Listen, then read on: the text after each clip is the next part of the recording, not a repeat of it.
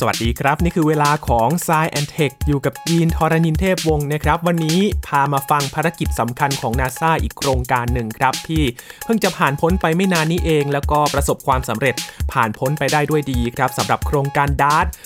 ความพยายามที่จะนำยานเนี่ยไปพุ่งชนกับดาวเคราะห์น้อย เพื่อที่จะทดลองเปลี่ยนวิถีวงโคจรของมันนะครับ ไปทดสอบกันว่า ถ้า เกิดว่ามีอุกกาบาตหรือว่าดาวเคราะห์น้อยจะมาพุ่งชนโลกเนี่ยวิธีการนี้จะได้ผลหรือไม่ครับ และความคืบหน้าของโครงการอาร์ทิมิส 1 ที่จะส่ง ยานไปโคจรรอบดวงจันทร์นะครับ ตอนนี้ที่ฟลอริดาพายุเข้าครับเฮอริเคนระดับ 4 เลยทำให้จะต้องเลื่อนการปล่อยแล้วก็นำจรวด SLS กลับมาที่อาคารประกอบกันก่อนเพื่อความปลอดภัยนะครับ มาติดตามได้ใน s ายแอนเทคตอนนี้ครับ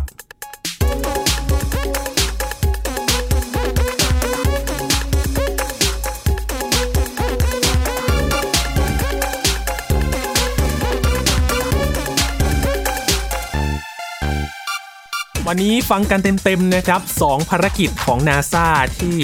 ทั้งประสบความสำเร็จแล้วก็อีกโครงการหนึ่งก็ต้องเลื่อนไปก่อน เนื่องจากเหตุสุดวิสัยเป็นเหตุที่ควบคุมกันไม่ได้นะครับสำหรับอาร์ทิมิสหนึ่งที่เราลุ้นกันมานานว่าจะได้ปล่อยเมื่อไหร่สองครั้งแรกเกิดปัญหาทางเทคนิค เชื้อเพลิงรั่วไหลกัน แล้วก็ต้องไปตรวจสอบรอยรั่ว ซ่อมแซมกันเรียบร้อยแล้ว ปรากฏว่า พอพร้อมปล่อยขึ้นมาเนี่ยแต่ฟ้าฝนมันไม่เป็นใจสักเท่าไหร่นี่แหละครับ พายุเฮอริเคนมุ่งหน้าไปที่ฟลอริดาพอดี ก็ต้องเลื่อนภารกิจคราวนี้เนี่ยก็ต้องเก็บจรวดไปที่อาคารประกอบกันก่อนนะครับ เพราะว่าถ้าปล่อยไว้กลางแจ้งเนี่ยอาจจะเสียหายได้จากสภาพอากาศที่แปรปรวนครับ ก่อนอื่น ก่อนที่จะไปติดตามภารกิจอาร์ทิมิสหนึ่งนะครับ พามาดูอีกโครงการสำคัญในรอบสัปดาห์นี้ครับ เพิ่งผ่านมาไม่นานนะครับ ช่วงเช้าวันที่ 27 กันยายนตามเวลาในประเทศไทยครับ คุณผู้ฟังช่วงเวลาเช้ามาก ๆ เลยก็คือ 6 โมงเช้า 6 โมง 16 นาทีนะครับ ตามเวลาในไทย มีภารกิจดาร์ตครับ เป็นภารกิจที่เขาจะไปทดสอบพุ่งชน ดาวเคราะห์น้อยนำยานนี่แหละครับ สละยานเพื่อที่จะไปพุ่งชน ดาวเคราะห์น้อยไปเปลี่ยนทิศทางของมันว่ามันจะได้ผลมากน้อยแค่ไหน ซึ่ง เรื่องของอุกาบาตหรือว่าดาวเคราะห์น้อย ที่มันจะมาพุ่งชนโลกเนี่ยเป็นเรื่องที่มีหน่วยงานเฝ้าระวังกันอยู่แล้วนะครับว่ามันจะมาพุ่งชนกันในแนวไหน และความเป็นจริงแล้วเนี่ยมันก็มี เรียกได้ว่าเศษเล็กเศษน้อยของอวกาศนะครับมาพุ่งชนโลกอยู่แล้ว แต่ว่ามันผ่านชั้นบรรยากาศ มันก็เสียดสีสลายกันไป หรือว่าบางครั้งมันก็ตกมาเป็นก้อนเล็กๆนะครับ แต่ถ้ามันแบบในหนังแหละครับคุณผู้ฟัง อุกาบาตพุ่งชนโลกแบบก้อนใหญ่ ๆ เลย เราจะทำยังไงกันดี ถ้าไม่มีแผนรับมือก็คงไม่ได้ใช่ไหมครับ มันก็คงจะซ้ำรอยกับแนวคิดที่ เชื่อว่าไดโนเสาร์สูญพันธุ์ไปเพราะว่าอุกกาบาตพุ่งชนโลกนี่แหละครับ ร่องรอยที่ปรากฏให้เห็นก็อยู่ที่บริเวณประเทศเม็กซิโกนะครับเป็นหลุมขนาดใหญ่เลย กินพื้นที่ทั้งพื้นดินแล้วก็มหาสมุทรตรงนั้นเอง ตอนนั้นเนี่ยเขาเชื่อว่าอุกกาบาตหรือว่าดาวเคราะห์น้อย มันพุ่งชนโลกขนาดใหญ่มากๆเลย หลักเป็นกิโลเมตรเลยนะครับที่เข้ามาพุ่งชน แล้วก็ทำให้สิ่งมีชีวิต บนโลกในขณะนั้นเนี่ยศูนย์พันไปรวมทั้งไดโนเสาร์ด้วยนะครับ ก็เลยเป็นแนวคิดของภารกิจนี้ขึ้นมาครับสำหรับโครงการ DART DART นะครับ ย่อมาจาก Double Asteroid Redirection Test ครับ ชื่อบอกตรงๆเลยนะครับ นั่นก็คือการไปเปลี่ยนทิศทางของมัน สำหรับดาวเคราะห์น้อย ไปทดสอบมันว่ามันจะได้ผลมากน้อยแค่ไหน โครงการนี้ดำเนินการโดยนาซานะครับองค์การบริหารการบินและอวกาศแห่งชาติสหรัฐ ร่วมกับจอห์นส์ฮอปกินส์ Applied Physics Laboratory ครับหรือว่า APL เขาตั้งโครงการนี้ขึ้นมา ผลิตยานเพื่อที่จะไปทดสอบการชนในครั้งนี้นะครับ ซึ่งเมื่อวันที่ 27 เนี่ยเขา พุ่งชนไปที่เรียบร้อยแล้ว ก่อนที่เราจะมาฟังรายละเอียดเนี่ยยีนอยากจะชวนคุณผู้ฟังนะครับ ไปฟังบรรยากาศในช่วงนั้นกันก่อนว่ามันลุ้นมากน้อยแค่ไหนครับ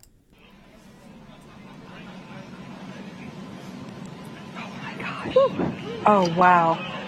Yeah. Oh my goodness. Eight, Yeah. seven, Oh, six, wow. five, four, three, two, one. Oh my gosh. Oh wow. Awaiting visual confirmation. All right. Let's see. We got it? Waiting. Waiting. And we have And we impact. got it. A giant leap for humanity in the name of planetary defense. Woo. Fantastic. Oh, fantastic. Oh, What? ถ้าจะอ่านใจทีมงานนะครับ คือโครงการนี้เนี่ยส่งไปตั้งแต่วันที่ 24 พฤศจิกายน 2021 ปีที่แล้วครับคุณผู้ฟังผ่านมา 10 เดือนกว่าจะไปถึงจุดหมาย แล้วก็พร้อมเข้าไปพุ่งชนด้วยความเร็ว 22,000 กิโลเมตรต่อชั่วโมงนะครับ เร็วมากๆ ไปพุ่งชนแล้วที่เขาลุ้นกันเนี่ยเพราะว่า เราเห็นภาพกันสดๆเลยว่ามันพุ่งชนระยะขนาดไหนแล้ว ทุกคนลุ้นเพราะว่ามันมีกล้องติดอยู่กับยานดาร์ตนี่แหละครับ แล้วก็ไปพุ่งชนดาวเคราะห์น้อยที่มีชื่อว่าไดโมฟอสภาพมันค่อยๆ ใกล้เข้ามาเรื่อยๆนะครับ จากที่เห็นระยะไกลๆดาวเคราะห์น้อยเข้ามาขยายใหญ่เรื่อยๆเรื่อยๆเรื่อยๆ จนเห็นพื้นผิวของดาวเคราะห์น้อยขรุขระมีก้อนหินเต็มไปหมดเลย จากนั้นปุ๊บสัญญาณขาดหายครับ สัญญาณขาดหายในที่นี้ไม่ได้แปลว่าเฮ้ยสัญญาณไม่ดีนะครับ มันเป็นเรื่องที่ดีครับ เพราะว่าเขาตั้งใจให้เป็นแบบแบบนั้น คือยานเนี่ยมันไปพุ่งชนกับดาวเคราะห์น้อย แน่นอนว่าทำลายทันทีเลยครับ ยานถูกทำลาย กล้องมันพังอยู่แล้วนะครับ สัญญาณภาพขาดหายไป ภาพสุดท้ายที่ได้เห็นเนี่ยมันเป็นเสี้ยวหนึ่งนะครับ คุณผู้ฟังนึกถึงภาพขนาดสี่เหลี่ยมจัตุรัสนะครับ แค่เสี้ยวเดียวตรงแถบข้างบนเป็นแถบ สี่เหลี่ยมผืนผ้าเล็กๆ และที่เหลือเนี่ยมันเป็นจอสีแดงหมดเลยนะครับ สัญญาณขาดหายเหมือนว่ามันโดนกระทบกระเทือนไป นั่นหมายความว่ายานไปพุ่งชนเรียบร้อยแล้วครับ กล้องถูกทำลายไปเรียบร้อยแล้ว ซึ่งเป็นเรื่องที่น่ายินดีนะครับ เพราะว่ามันเป็นความตั้งใจจริง ๆ เขาสร้างยานเพื่อเอาไปทำลายครับ เอาไปพุ่งชนนี่แหละ แล้วก็ไปทดสอบกันว่า เจ้าดาวเคราะห์น้อย ดวงนี้เนี่ยมันจะเปลี่ยนวิถีการโคจรเป็นอย่างไรบ้างนะครับ เป้าหมายที่เขาไปพุ่งชนเนี่ยอยู่ห่างจากโลกของเรา 11 ล้านกิโลเมตรนะครับ ดาวเคราะห์น้อยไดมอร์ฟอสเนี่ยเป็นดาวเคราะห์น้อยบริวารที่เขากำลังโคจรรอบดาวแม่จะเรียกอย่างนั้นก็ได้นะครับ ที่ชื่อว่าดีดีโมสซึ่งใหญ่กว่าไดมอร์ฟอสเนี่ยขนาดเล็กครับ เส้นผ่านศูนย์กลางอยู่ที่ 160 เมตร ส่วนดวงใหญ่เนี่ยดีดีโมสเนี่ยเส้นผ่านศูนย์กลางอยู่ที่ 780 เมตรนะครับ โคจรอยู่รอบดาวแม่ ด้วยคาบเวลา 11 ชั่วโมง 55 นาที ในครั้งนี้เนี่ยเขาตั้งใจจะทดสอบว่า พอมันไปพุ่งชนเนี่ยเวลามันจะลดลงหรือเปล่า ซึ่งคาดกันว่ามันน่าจะลดลงนะประมาณ 10 นาทีนะครับ ซึ่งหลังจากนี้จะต้องดูกันอีกที แล้วคราวนี้เราจะรู้ได้อย่างไรล่ะว่า ดาวเคราะห์น้อยดวงนี้เนี่ยคาบการโคจรมันน้อยลงจริง ๆ และภาพการชนล่ะมีใครเห็นมากไหม นอกจากกล้องที่อยู่หน้ายานของมันซึ่งชนแล้วก็พังไปแล้วนะครับ มีครับคุณผู้ฟังเพราะว่ายานดาร์ตเนี่ยไปพร้อมกับอีกโครงการหนึ่งนะครับเป็นคิว s a t หรือว่าดาวเทียมขนาดเล็กที่ชื่อว่าไลเซียคิวนะครับเป็น โครงการที่พัฒนาโดยองค์การอวกาศอิตาลีนะครับLICIACube เนี่ยย่อมาจาก Light Italian CubeSat for Imaging of Asteroid ครับ ชื่อก็บอกตรงๆตัวเหมือนกันนะครับ ว่าเขาจะไปถ่ายภาพดาวเคราะห์น้อย ใกล้ๆนี่แหละ การทำงานของมันก็คือหลังจากที่ยาน DART เนี่ยไปถึงเป้าหมายแล้ว ก่อน 5 วัน 5 วันก่อนที่มันจะไปพุ่งชนเนี่ยเจ้า CubeSat ตัวนี้แหละครับ LICIACube เนี่ยเขาก็จะปลีกตัว แยกตัวออกมา เป็นดาวเทียมขนาดเล็กนะครับ เป็นคิวเซตขนาดทรงลูกบากเล็กๆ แล้วก็มีกล้องติดตัวไปด้วยครับ เขาแยกตัวออกมาเพื่อที่จะมาถ่ายภาพการชนของมันนี่แหละว่ามันเป็นยังไงกันบ้าง ซึ่งก็เหมือนกับว่าเรามีกล้องสองนะครับมาจับอีกทิศทางหนึ่งว่า การชนของมันเนี่ยมันเป็นอย่างไรบ้าง เดี๋ยวเราจะมาอัปเดตกันนะครับ หลังจากที่ชนมาแล้วหนึ่งวันภาพก็ออกมาแล้วด้วย เรามาดู ที่มาของโครงการนี้กันก่อน เพราะว่า อย่างที่ยินได้บอกไปว่าเขาต้องการจะศึกษาความเป็นไปได้ในการปกป้องโลกนะครับ จาก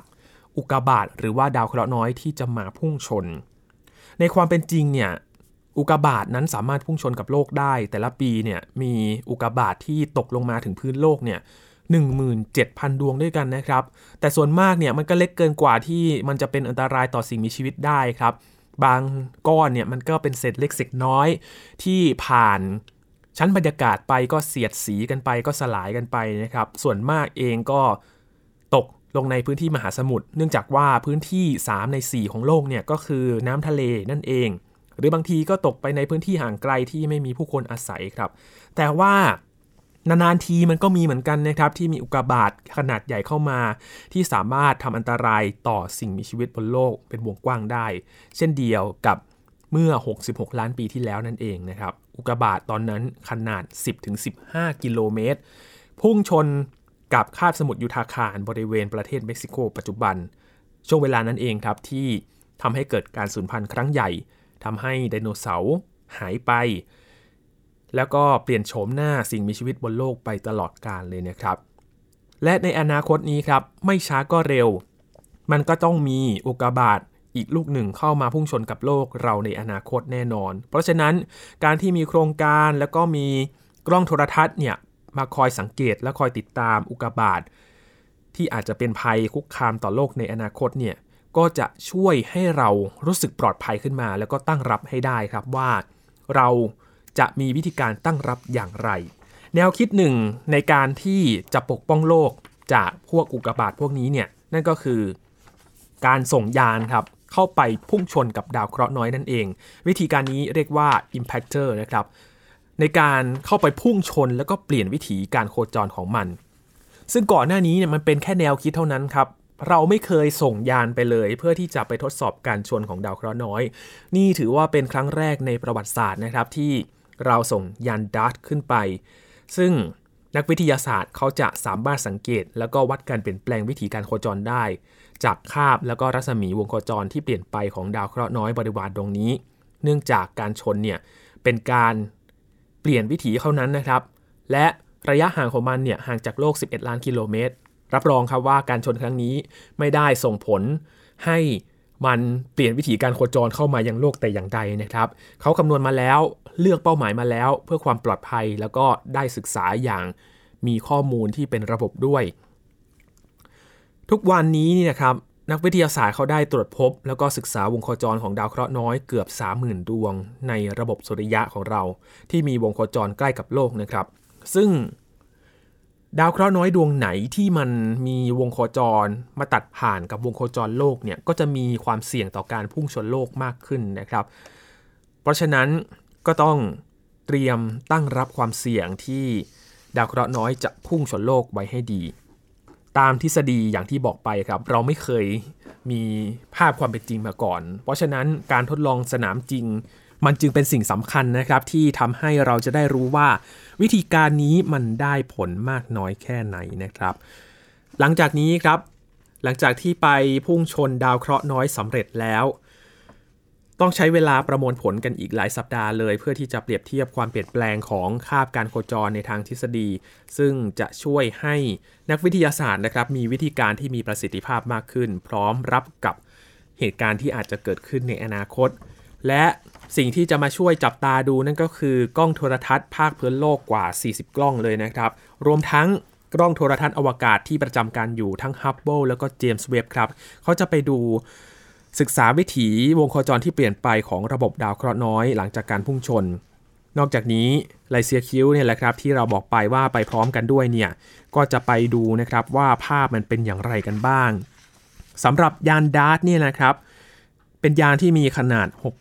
610 กิโลกรัม ส่งขึ้นไปโดย SpaceX นะครับเมื่อวันที่ 24 พฤศจิกายน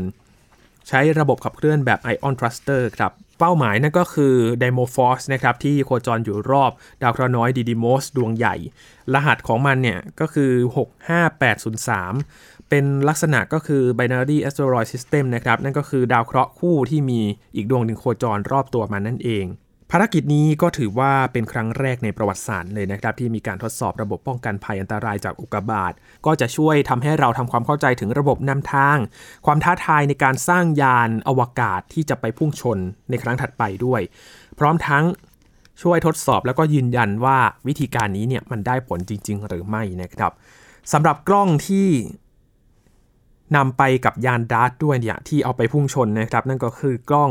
Drago นะครับ หรือว่า Didymos Reconnaissance and Asteroid Camera for Optical Navigation เป็นกล้องความละเอียดสูงนะครับ ที่ถูกถอดแบบมาจากกล้องความละเอียดสูง r o r y ของยาน d ี Horizon นะครับ ก็ถูกนำมาใช้ในการนำทางและก็เล็งเป้าหมายในการพุ่งชน แล้วก็วิเคราะห์สภาพทางธรณีวิทยาของ เป้าหมายก่อนการชนด้วยนะครับ จากภาพเนี่ยมันจะแสดงให้เห็นถึงพื้นผิวของดาวเคราะห์น้อยนี้ด้วยนะครับ คือภาพที่ได้เนี่ยมันเหมือนมีก้อนหิน ก้อนกรวดต่างๆเนี่ยเต็มไปหมดเลยครับที่ติดอยู่บนดาวเคราะห์น้อยดวงนี้นะครับ แสดงให้เห็นพื้นผิวที่มันประกอบไปด้วย ลักษณะทางธรณีวิทยาอย่างไรบ้าง หลังจากนั้นไม่นานนะครับ ผ่านไป 1 วันวันที่เราอัดพอดแคสต์วันนี้เนี่ย 28 กันยายน ภาพของ CubeSat นะครับ ดาวเทียมขนาดเล็กที่ไปพร้อมกับยาน DART ด้วยเนี่ยก็เผยภาพมาให้เราเห็นด้วยเหมือนกัน ก็ไปเห็นการชนอย่างห่างๆนะครับ ก่อนที่จะโฉบเข้าไปใกล้เพื่อที่จะศึกษารายละเอียดของหลุมที่อาจจะเกิดขึ้น จากการชนด้วย ไปดูห่างๆนะครับเขาต้องถอยออกมาก่อน เพราะว่าอาจจะมี เรียกได้ว่าลูกหลงได้นะครับ หลังจากนั้นเนี่ยพอมันปลอดภัยเนี่ยก็ต้องไปโฉบใกล้ๆ ว่ามันจะเป็นอย่างไรกันบ้าง ไปดูที่เกิดเหตุนะครับ ภาพสุดท้ายก่อนที่ดัตจะพุ่งเข้าชนเนี่ยทำให้เราเห็นแล้วว่า พื้นผิวของมันเต็มไปด้วย ก้อนหินขนาดใหญ่เกาะอยู่เต็มไปหมดเลยนะครับ ก็สอดคล้องกับพื้นผิวดาวเคราะห์น้อยอื่นๆทั่วไปครับ เนื่องจากว่าดาวเคราะห์น้อยมีแรงโน้มถ่วงน้อยมากนะครับ การชนพื้นผิวของดาวเคราะห์น้อยก็ย่อมส่งผลให้เศษชิ้นส่วนของมันฟุ้งกระจายไปด้วยนั่นเอง สามารถเห็นได้จากกล้องโทรทัศน์ภาคพื้นโลกของเราก็ดูได้นะครับ หรือว่าภาพระยะใกล้ที่เลเซียคิวเนี่ยไปอยู่ไปสังเกตด้วยนะครับ จากการสังเกตที่ตามมาภายหลังเนี่ยก็จะช่วยบ่งบอกถึงประสิทธิภาพในการชนครั้งนี้ว่า เราสามารถเปลี่ยนวิถีวงโคจรได้ดีมากน้อยแค่ไหน เราจะสามารถถ่ายเทโมเมนตัมจากการชนเนี่ยไปเปลี่ยนวิถีวงโคจรตามที่คาดไว้ จริงไหม 10 นาทีที่ตั้งใจให้มันลดลงไปเนี่ยจริงหรือเปล่า หรือพลังงานที่จะสูญเสียไปแค่ไหน จากการฟุ้งไปของฝุ่น หรือมีเหตุการณ์อะไรอีกที่เหนือความคาดหมายที่เราคาดไม่ถึงคำตอบเหล่านี้ครับจะเป็นสิ่งที่กำลังตามมา นอกจากนี้ครับก็ยังมีอีกหลายโครงการเลยนะครับ ทั้งที่อีซ่าเององค์การอวกาศยุโรปไปร่วมมือกับทางองค์การอวกาศญี่ปุ่น หรือว่าแจ็กซ่าแล้วก็ภาคีความร่วมมือระหว่าง อิตาลี สาธารณรัฐเช็ก ฟินแลนด์ก็จะมีแผนที่จะส่งยานอวกาศเฮราครับ ตามไปอีกทีหนึ่งนะครับ ไปดูดีดีโมสแล้วก็ไดมอร์ฟอสเนี่ยในปี 2026 ครับ ไปสังเกตหลุมอุกกาบาต และผลลัพธ์ที่เกิดขึ้นจากการชนโดยละเอียดอีกครั้งในภายหลังนะครับ ตามไปดูจุดเกิดเหตุกันอีกครั้งในปี 2026 นั่นเองนะครับนี่ถือว่าเป็นจุดเริ่มต้นครั้งแรกเองนะครับที่เราจะได้รู้ว่าวิธีการนี้มันได้ผลมากน้อยแค่ไหน คุณผู้ฟังลองจินตนาการดูนะครับว่าถ้ามันมีอุกกาบาตขนาด เส้นผ่านศูนย์กลางเนี่ยเป็นกิโลเมตรเลยเนี่ยเราต้องใช้ยานอวกาศที่มีพลังมหาศาลมากแค่ไหนไปพุ่งชนกับมัน น่าสนใจมากๆเลยนะครับ นี่คือแผนการในอนาคตครับที่ถือว่าจะเรียกว่าเป็นการปกป้องโลกก็ว่าได้นะครับ ถึงแม้ว่า โอกาสเนี่ยมัน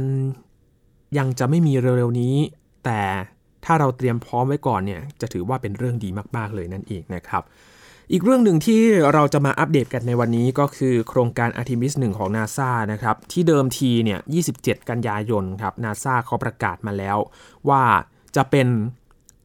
ความพยายามครั้งที่ 3 ที่จะส่งจรวด SLS ขึ้นไป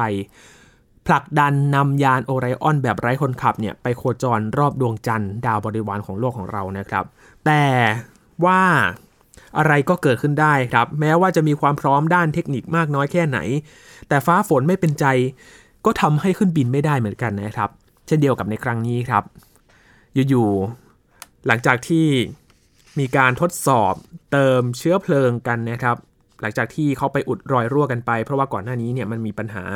เรื่องของเชื้อเพลิงรั่วไหลระหว่างการเติมใช่ไหมครับ ในครั้งที่ 2 เมื่อช่วงต้นเดือนนะครับ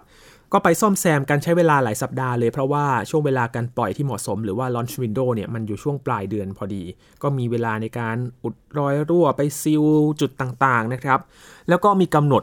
ในการทดสอบเติมเชื้อเพลิงเมื่อวันที่ 21 กันยายนที่ผ่านมา ก็มีรายงานนะครับว่ามันก็ผ่านไปได้ด้วยดี แต่อาจจะไม่ค่อยร่ามรื่นนักมากเท่าไหร่ เพราะว่า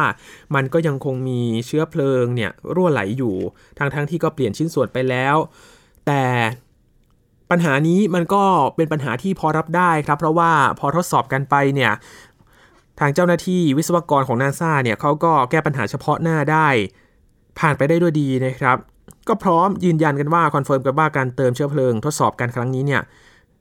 พร้อมที่จะปล่อยจรวดกันในวันที่ 27 กันยายนนี่แหละเพราะดูจากปัญหาที่เกิดขึ้นมันก็คล้ายๆกับในช่วงความพยายามครั้งแรกนะครับ ที่มันก็มีปัญหารั่วไหลเหมือนกัน ทางวิศวกรของนาซาที่ไปตรวจสอบปัญหากันเนี่ย เขาก็ไปเพิ่มอุณหภูมิของตัวหล่อเย็นนะครับ ก็ทำให้ไฮโดรเจนเหลวที่เติมเข้าไปในเชื้อเพลิงเนี่ยมันก็ช้าลง อัตราการรั่วไหลก็ลดลงมาในขอบเขตที่ยอมรับได้ วิศวกรก็นำผลการทดสอบนี้เนี่ยไปตั้งค่าปั๊มอัดฉีดเชื้อเพลิงในเครื่องยนต์ RS25 นะครับ ซึ่งก็เหมาะสมกับอัตราการไหลก่อนที่จะสรุปว่า ผ่านไปได้ด้วยดีครับ โอเคคอนเฟิร์มเลยที่จะนำ ขึ้นไปสู่ท้องฟ้าในวันที่ 27 กันยายนที่ผ่านมานะครับคอนเฟิร์มกันเวลาเดิมเนี่ยตั้งไว้ที่ 11 โมงครึ่งตามเวลาท้องถิ่นที่รัฐฟลอริดานะครับก็ประมาณ 4 ทุ่มตามเวลาในประเทศไทย เรื่องไฮโดรเจนเหลวที่รั่วไหลออกไปเนี่ยมันก็เป็นในปริมาณเล็กน้อยเท่านั้นนะครับก็ไม่ต้องกังวลไปเพราะถือว่าเป็นเรื่องปกติของจรวดที่ใช้เชื้อเพลิงเหลวอยู่แล้วตราบใดที่ไม่เกินระดับความปลอดภัยที่นาซากำหนดไว้ โดยขณะช่วงปล่อยตัวไม่กี่วินาทีเนี่ยตรงฐานบริเวณปล่อย ก็จะมีการพ่นประกายไฟออกมา เพื่อเผาไหม้ไฮโดรเจนส่วนเกินออกนะครับเพื่อป้องกันไม่ให้เกิดการระเบิดนั่นเอง นี่ก็เป็นปัญหาที่อพอรับได้กันอยู่ แต่พอคอนเฟิร์มไปผ่านหลังจากนั้นไม่กี่วันเองนะครับต้องย้ำว่าไม่กี่วันนั่นเอง มีรายงานจากกรมอุตุนิยมวิทยาในพื้นที่ของสหรัฐนะครับ บอกว่าพบการก่อตัวของพายุ ซึ่งมีโอกาสที่จะพัฒนาเป็นเฮอริเคนระดับ 4 ได้ด้วยนะครับ ซึ่งทิศทางของมันเนี่ยมันก็พุ่งมาที่รัฐฟลอริดาของสหรัฐอเมริกาพอดีเลยครับ ซึ่งเป็นที่ตั้งของศูนย์อวกาศเคนเนดีและก็ฐานปล่อยจรวดของอาร์ทิมิสด้วยนะครับ ดังนั้นครับนาซาคงไม่เสี่ยงแน่นอน ประกาศมาเลยครับว่า เลื่อนภารกิจอาร์เทมิส1ไปอย่างไม่มีกำหนด พร้อมที่จะนำจรวดกลับไปฐานปล่อยด้วยนะครับ ก่อนหน้านี้เนี่ยเราคาดการณ์กันว่าเอ๊นาซาน่าจะเอาจรวด SLS เนี่ยเข้าไปฐานปล่อยก็หรือเปล่า แต่ว่าปัญหาที่เกิดขึ้นการซ่อมแซมเนี่ยเขาก็ซ่อมแซมกันที่ฐานปล่อยเลยนะครับ แต่คราวนี้เนี่ยก็คงต้องเอาจรวดกลับไปที่อาคารประกอบจรวดหรือว่า vehicle assembly building กันจริง ๆ แล้วนะครับ ซึ่งก็อยู่ห่างจากฐานปล่อยไป 6 กิโลเมตรด้วยกัน เอาเข้าไปก่อนเพื่อป้องกันอันตรายจากสภาพอากาศที่แปรปรวน ที่อาจทำให้จรวด SLS เนี่ยเสียหายได้ด้วยนะครับ มันก็เลยเกิดเหตุการณ์นี้ขึ้นมา นั่นก็คือการเคลื่อนที่นำจรวด SLS กลับเข้าที่อาคารของ NASA นะครับที่ศูนย์อวกาศ Kennedy Space Center ครับ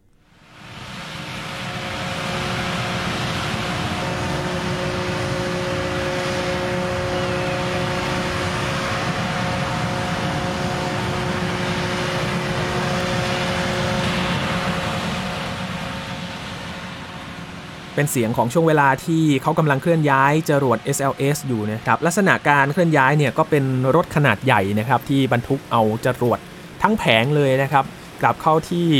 Vehicle Assembly Building นะครับใช้เวลาหลายชั่วโมงเหมือนกันครับ เพราะว่าระยะห่างจากฐานปล่อยจรวดไปถึงอาคารประกอบเนี่ยก็ 6 กิโลเมตรนะครับ ลักษณะรถเนี่ยมันก็จะเหมือนกับรถถังนะครับ มีล้อแล้วก็มีสายพานขนาดใหญ่นำจรวดยักษ์ สูง 98 เมตรเนี่ยกลับเข้าไปที่อาคาร เมื่อเข้าอาคารประกอบเรียบร้อยแล้วนะครับ วิศวกรก็อาจจะต้องรื้อถอนยานอวกาศโอไรออนมาก่อนนะครับ บริเวณส่วนสีขาวที่อยู่บนยอดของจรวดออกมา เนื่องจากว่าในนั้นเนี่ยมันมีดาวเทียมขนาดเล็กหรือว่าคิวแซดนะครับจำนวน 5 ใน 10 ดวงตอนนี้ มันมีปัญหาแบตเตอรี่ต่ำครับ เพราะว่าจรวดเนี่ยมันเลื่อนการปล่อยมาตั้งแต่ต้นปีแล้วนะครับทำให้แบตเตอรี่มันหมดทำให้ก็ต้อง นำดาวเทียมขนาดเล็กหรือว่าคิวเซตเนี่ยเอามาชาร์จแบตเตอรี่ใหม่นะครับแบตใกล้หมดนี่เอง ซึ่งดาวเทียมนี้เนี่ยมันก็มีส่วนสำคัญเหมือนกันนะครับที่เขาจะเอาไปใช้ศึกษาสภาพแวดล้อม แล้วก็ทรัพยากรบนดวงจันทร์อย่างละเอียดเลย เพื่อที่จะนำมนุษย์กลับไปเหยียบบนพื้นผิวดวงจันทร์บริเวณขั้วใต้อีกครั้งหนึ่งเนี่ย ในปี 2025 นั่นเองในภารกิจอะเทมิส 3 นะครับ ก็ต้องเอากลับมาชาร์จแบตกันอีกครั้งหนึ่งนะครับ อยู่บนนั้นนานแล้วก็ไม่ได้ใช้แบตก็หมดนะครับ เอามาชาร์จกันซะก่อน ไหนๆก็เอาจรวดเนี่ยเข้าไปอาคารประกอบแล้วนะครับช่วงเวลาสำรองที่เขาตั้งเป้าไว้นะครับในการปล่อยจรวดครั้งถัดไปเนี่ยกรณีมันเกิดเหตุสุดวิสัยอย่างนี้ขึ้นมาเนี่ยเดิมก็คือวันที่ 2 ตุลาคม แต่ก็ไม่แน่ใจว่าวันที่ 2 ตุลาคมเนี่ย สภาพอากาศจะเป็นอย่างไรบ้างนะครับ พายุพัดผ่านจะเรียบร้อยดีไหม เพราะว่ากว่าจะเอาจรวดกลับไปตั้งที่ฐานปล่อยจรวดอีกครั้งหนึ่งเนี่ยก็ต้องใช้เวลาหลายชั่วโมงเหมือนกัน เพราะฉะนั้นตอนนี้ยังไม่มีกำหนดที่แน่นอนครับนาซาบอกว่าเลื่อนไปอย่างไม่มีกำหนดก่อน และรอดูสถานการณ์อีกครั้งหนึ่งเนี่ยครับซึ่งกรอบเวลาที่เป็นไปได้เนี่ยมันจะมีถึงวันที่ 4 ตุลาคมในช่วงนี้นะครับ แต่ ถ้าหลังจากวันที่ 4 เนี่ยอาจจะต้องไปช่วงปลายปลายเดือนตุลาคมหรือว่าอาจจะเลื่อนไปถึงปลายปี 2022 เลยก็เป็นได้นะครับ ในช่วงพฤศจิกายนถึงธันวาคม เพราะฉะนั้นติดตามกันอีกครั้งหนึ่งว่าจะมีประกาศของนาซาเมื่อไหร่ แต่ในขณะนี้เนี่ยพายุเฮอริเคนเอียน เป็นพายุระดับ 4 แล้วนะครับ ซึ่งก็ ต้องเฝ้าระวังกันในฟลอริดาเนี่ยประกาศให้ประชาชนอพยพไปในพื้นที่ปลอดภัยแล้วนะครับ เพราะว่ามันจะมุ่งตรงไปที่ทางชายฝั่งตะวันตกของรัฐนี้ ในบริเวณเมืองแทมปานะครับ ซึ่งคาดการณ์กันว่าพายุลูกนี้เนี่ยมันมีความรุนแรงที่สุดในรอบ 100 ปีเลย หลังจากที่เคยเจอพายุครั้งรุนแรงรอบล่าสุดในบริเวณนี้เนี่ย ในปี 1921 นะครับ ครั้งนี้ก็ถือว่าเป็นครั้งรุนแรงที่สุดในรอบ 100 ปี ก็ต้องเตรียมกระสอบทรายการโรงเรียนปิด การเรียนการสอนสนามบินยกเลิกเที่ยวบินกว่า 1,000 เที่ยวบินนะครับ ประชาชนก็ต้องอพยพกันไปในพื้นที่ปลอดภัยกันด้วย ก็เป็นกำลังใจให้กับชาวอเมริกันในรัฐฟลอริดาด้วยนะครับ ในขณะที่ประเทศไทยเองก็เจออิทธิพลของพายุโนรูด้วยเช่นเดียวกันนะครับ ตอนนี้ภาคอีสาน กำลังเจอฝนตกหนักและน้ำท่วมด้วยนะครับ ตอนนี้สภาพอากาศก็เป็นเรื่องที่น่ากังวลเหมือนกัน เพราะว่ามีความรุนแรงมากขึ้น ก็เป็นผลกระทบมาจากการเปลี่ยนแปลงสภาพภูมิอากาศโลกด้วยนะครับ ทั้งหมดนี้คือ Science Tech ในตอนนี้ครับ ที่เรามาอัปเดตกันกับภารกิจของ NASA นะครับ